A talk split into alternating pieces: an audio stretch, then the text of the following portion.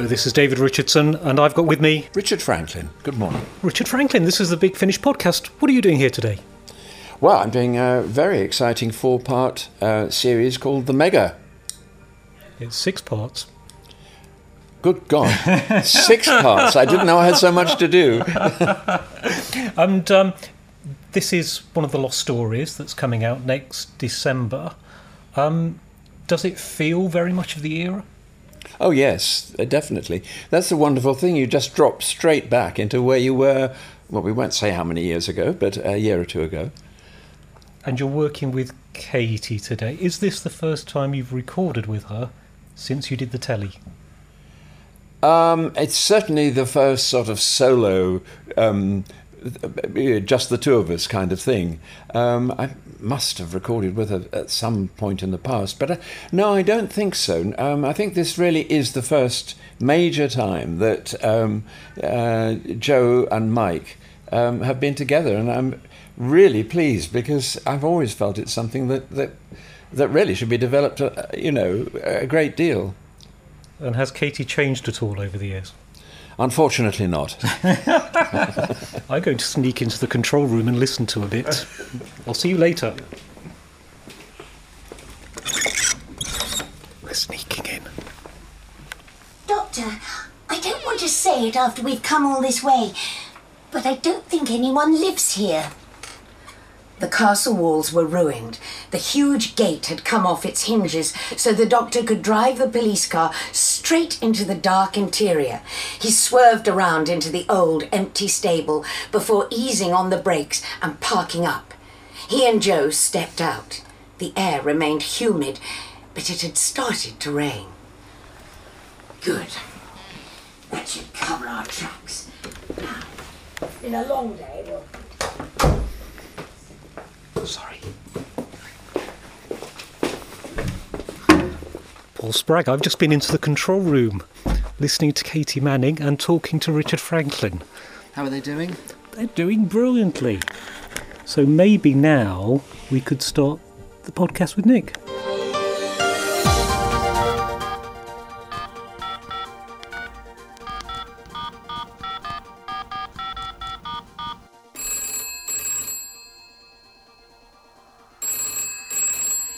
Hello, Hello, how are you doing? I'm all right. Yeah, it, hello, it's Nick Briggs here. I, I- I- do you know, I know the name, but I can't place the face. You can't see his face. You've been um, recording the podcast without me in the studio. Well, you know, I, I just thought we'd start because we had we had celebrities here. We had Richard Franklin's in the green room and Katie's in, in, in the studio recording the mega, so I thought I'd go on a little wander. It was terribly exciting. I can't wait to hear it and edit it together. Well, you know, it, it, it is exciting, take my word. So, whether this will work or not, I've no idea. Um, it, it has kind of put the kibosh on all my uh, the ways I thought I was going to introduce this podcast. Well, you, you must have gathered by now, Nick, I am here to confound and confuse you. I was going to start by saying the Big Finish podcast is the official podcast of Big Finish Productions. Though a marketing tool, which naturally contains clips of upcoming releases, it also frequently contains a good deal of documentary material and interviews with key performers and behind the scenes staff. Its principal host is Big Finish's showrunner, Nicholas Briggs. As of 2011, it often includes David Richardson and Paul Sprague spelled S P R A G U E. Uh, guests on the programme have included Rob Shearman, Tom Baker, Sophie Aldred, India Fisher, Colin Baker, Louise Jameson, and many others. The show began with episode one, funnily enough, on the 5th of February 2008, but it abandoned a numbering scheme later that same year. Initially a highly polished, meticulously edited affair, it has since become a more informal, controversially, sorry, can't even read, conversationally orientated program in which four episodes are cut at a single lunch break, then edited into four episodes. Since 2010, this production pattern has followed the podcast to appear more or less uh, weekly. The program also runs regular contests for its listeners in which prizes come from Big Finish's output. Yes, that was a description of the Big Finish podcast from the TARDIS index file. Well, that, that's We've That- gone home. That's that, that, that's nice, but Dave has done an intro, so we can just cut all that now. That's Yeah, fine. Yeah. And to be fair, you did sound like you've been on the Babycham there. Uh, we particularly like the spelling of Paul Sprague's name. Sprawl. S S followed by Prague. S P R A G U. It's it's Sprag. Sprag. You know the uh, the Vienna production we've recorded, Vienna the Memory Box. There's actually a, a, a character in it called Spraggart, who's based on Paul Spragg. and Tom Oh. Price from Torchwood plays Paul Spragg. Spraggart. Does he? Is he from Bristol? No, no, no, no, no. He's I don't know where he's from. I can't remember actually, but um, he was very funny. He's got a, a weird sort of deep voice, hasn't he? And uh, apparently was also inspired by, by Duncan Norvelle, who didn't have a weird and deep voice. Can you imagine a mixture of Paul Spragg and Duncan Norvelle? I can. a mixture of Paul Spragg and what? Duncan Norvelle. Do you remember? I don't even know who that is. He was mainly famous for saying "chase me" a lot and running around his audience. I can't actually remember Oh any my of his goodness. material. Yeah. Oh, that's horrible. Oh, oh dear, Kate, Kate, Katie's on a coffee break. I can hear them going into the green room. Oh dear. There will be What background happens when. Katie's on a coffee break? it sounds ominous. So, so, Nick, what is going to be the content of this podcast? Is it going to be Dark Eyes? Oh, well, it can be. Yes. Sure, this is all just plain crazy stuff. Writing it down just makes it sound worse.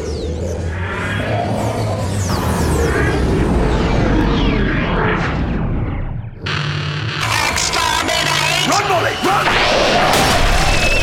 Take my hand. No, this is all mad. Just madness. Listen, Molly, this is going to be really difficult for me to explain, mainly because I don't really have a clue what's going on myself. Not got all the answers then, the doctor. Not by a long chalk, but isn't it obvious that those things, the Daleks, are intent on doing us some serious harm? This just isn't decent. It's. I know, no time for all that. The destruction of the Time Lords will be achieved. No problem, friend. One would think you had TARDISes materializing here every day. I don't have a clue who you really are. All I know is that you think you're saving me, but you don't know why. Is that about the size of it? Well, And that you call yourself the Doctor, which sounds like a 10th rate stage name to me. Oh, no! They're in your bathroom! Exterminate the Doctor! back the other way!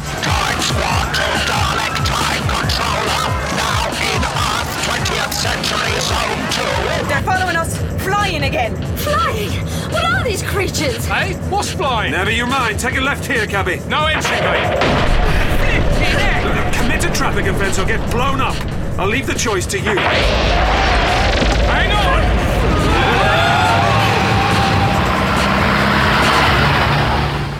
I'm going to call you Dark Eyes. Are you looking for a punch on the nose? So you've been here before. You wouldn't consider killing me, would you? Molly, this is 1940. 1940? What do you mean? I told you the TARDIS is a time machine. 1940? Sure. It's true. You did say something of the kind. This is it, Straxus, old boy. This'll be one for the history books. All right, I get it. You're fighting a war against these Daleks. I don't want to be fighting a war. And it's getting you down. I understand that. But it doesn't mean you should give up. Doesn't it? Doctor, you will be exterminated. I know! No, we haven't discovered time travel, but we've discovered a time traveller. Who? Him. The Doctor. What do you mean? You can take this thing anywhere in history. Anywhere in the world. And beyond? Beyond the world. What? You mean like the moon and the sun? It's out there now, and people are Yes, able to hear and- it, and it's on and the I- cover of Doctor Who magazine tomorrow. I know. Isn't that incredible? I know. I'm so pleased about Is that. that. our and first the article. cover ever? Hmm? Is that our first Doctor Who magazine cover ever? No.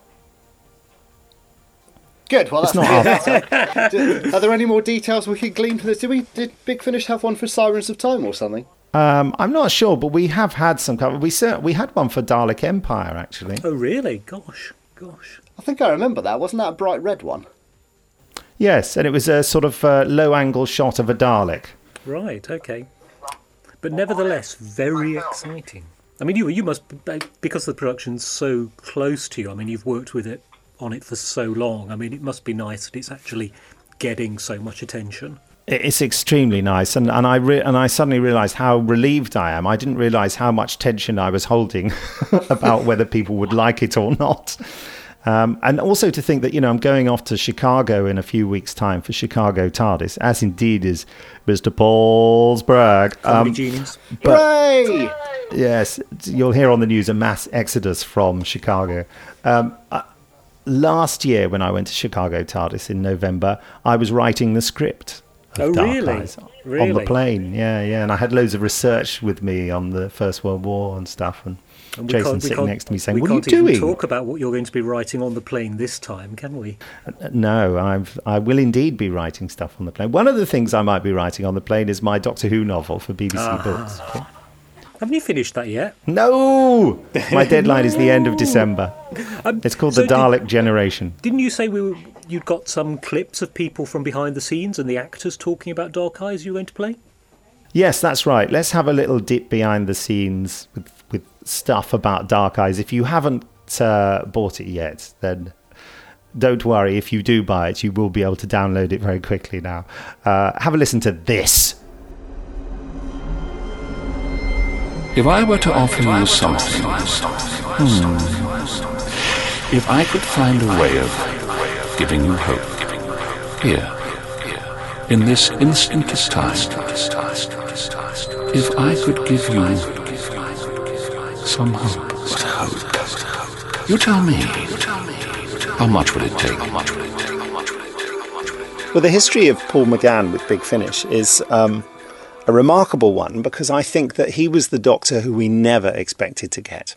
Bizarrely, I think we thought it was more likely we'd get Tom Baker. It turned out to be the other way around.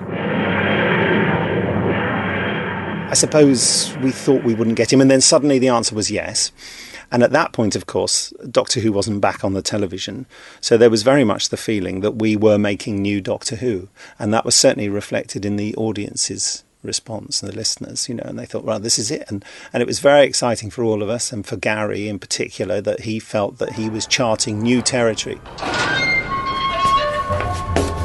Ah, so, where am I? And then I suppose there was the danger when Doctor Who came back to the television with Christopher Eccleston that suddenly the Paul McGann Doctor was just um, one of the old Doctors. And we knew that come what may, he would turn into Christopher Eccleston at some point, you know, in his fictional history.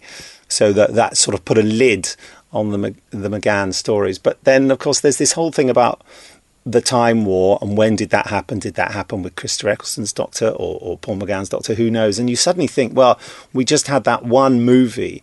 There's still an awful lot of space for the Eighth Doctor to have had different adventures.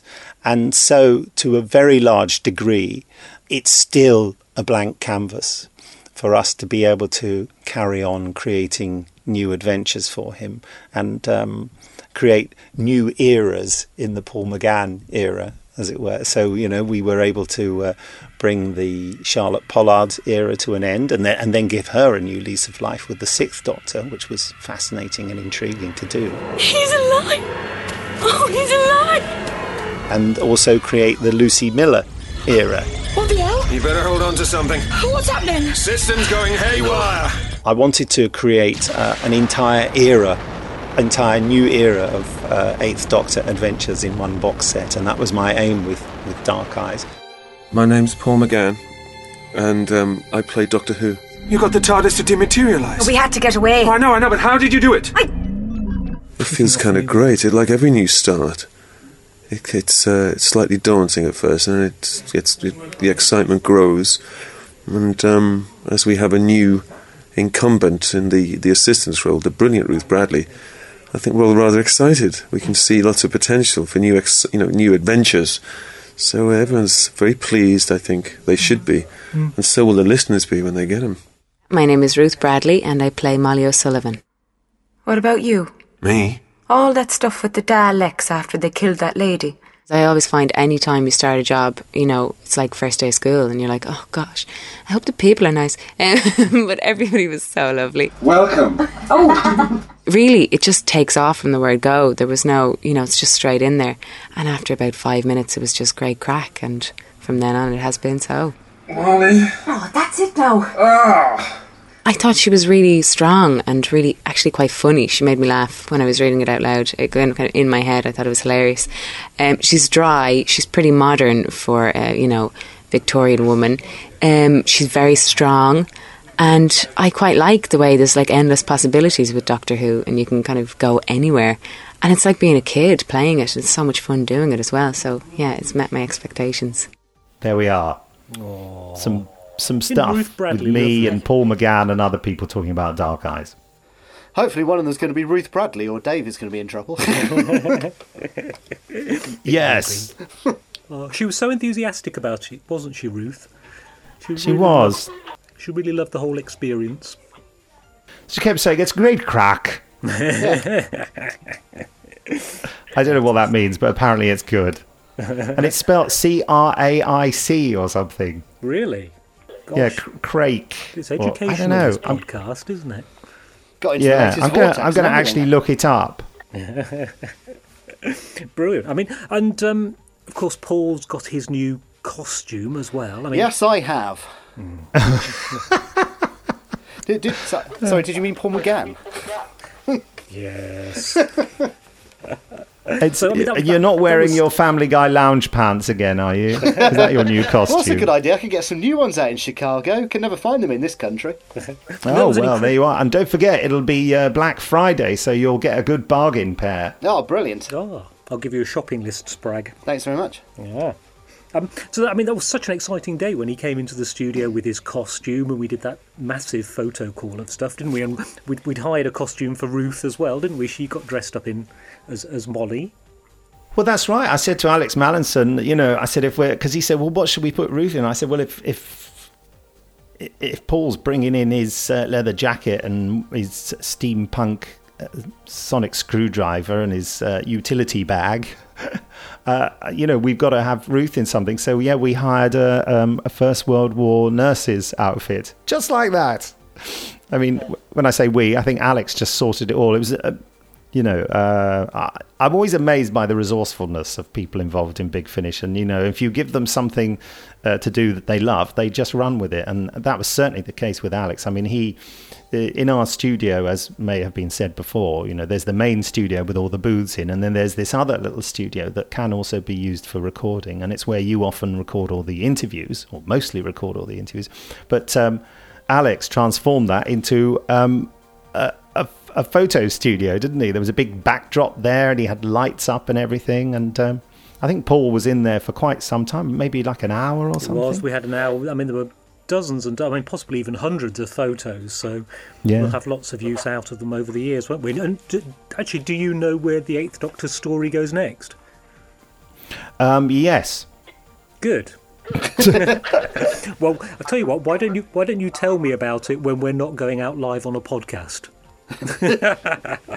I will. But I've been talk- talking to another writer, and we'll be having a meeting with uh, Alan Barnes about it as well. But we've got a sort of we, we've got a plan.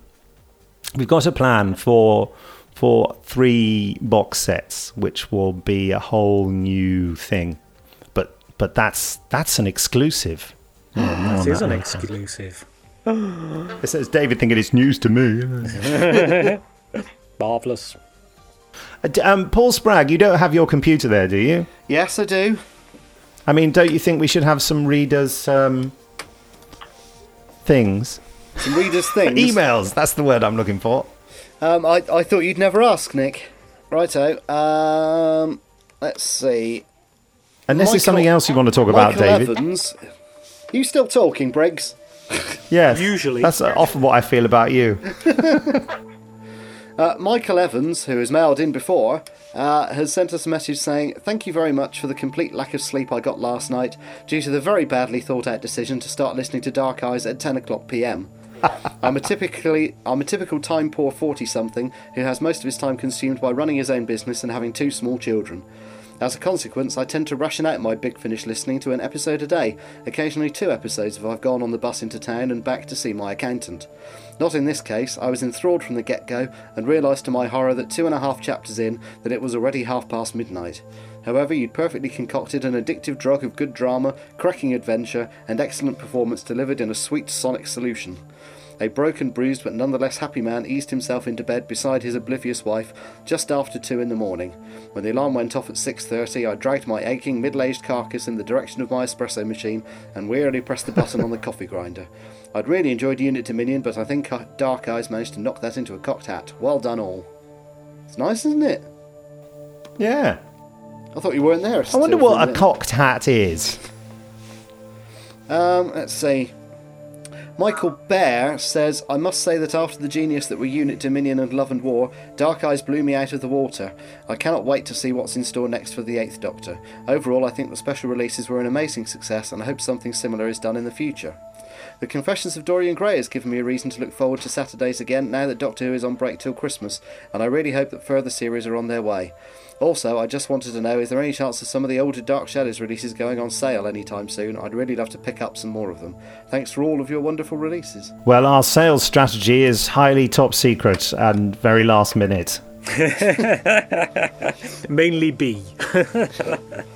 But, but at the moment, it's supporting Colin Baker in The Jungle, which we should probably mention as well. I, do you know, I am glued to I Am a Celebrity. Are you watching it, Nick? I am glued to I'm a Celebrity. Are you watching it? Oh, I am actually, yes, every night. I, I absolutely love it. Uh, There's part of me that's that's thinking when Colin next comes in to record, we should have beans and rice for lunch, but I don't think that will go down too well. I think we should do it to start with, though, shouldn't we? In a tin. Yes. it would be brilliant. And maybe the booths need to have spiders and snakes in them. Yeah, give him a kangaroo's anus to eat. And we can sh- we can put up pictures of him in uh, I'm a Celebrity all round the building. I think so. They- I think so. Um, they were eating. They were eating an, an anus. Was it cooked? I have no idea.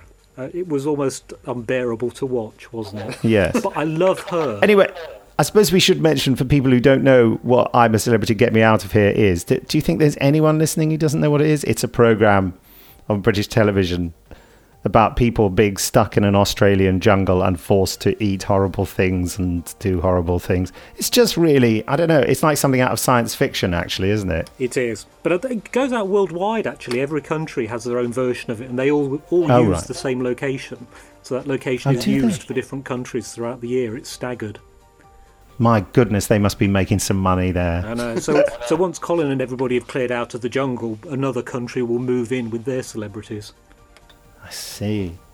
Fascinating. Anyway, welcome to the I'm a Celebrity podcast. Good lord. And talking of I'm a celebrity, uh, as I mentioned to you yesterday, I thought I'd just throw this in that I was I was booked to be on a Doctor Who version of the quiz game Pointless yesterday for about Mm. five minutes. I was booked for about five minutes. I literally had my coat on and was leaving because, as you know, I'm down in Dorset writing at the moment. So, and because I'm, I've discovered this morning that it's because I was in Dorset, they would worry. They worried that maybe the train would be delayed or something. So they cancelled me just as I was leaving, my agent was on the phone to me. and He went, "Yeah, yeah. So get on the train. Yeah, yeah. No, don't. No, sorry, it's off." and poor oh, Steph poor was getting you. Ben together to put him in the car and everything. You know, oh dear, because we've only got one car, don't you know? And we live in the middle of nowhere. Anyway, I don't know what to say to so that. so I wasn't Oh, a celebrity. Well, I hope you wrote some script. Y- yes, I did, and they put me on the list. If they do another one, that they said I'm the first one they'll come to. Can't quite believe that, but bless them for I bet saying you've got it. a list as well, haven't you? Your name will also go on the list. well, well, I can hear them out in the green room, so maybe maybe we should go out and see the the, the big Finish crew out there. Do you know I've never Okay. met Richard Franklin? Have you not? It's, it's weird, isn't it? I've, I've just I've just seen him outside, but I've, I've not technically been introduced yet. So Nick, shall He's I, a shall very we nice finish man. by getting everybody in the green room to shout goodbye. Yeah, it's a good idea. I'm going to take the recorder out there then. I'm saying bye now. Okay. Bye, bye now, Spragg. We're going. We're just finishing a Big Finish podcast. Can everybody shout goodbye? Goodbye! goodbye? Goodbye. I know that's Katie Manning.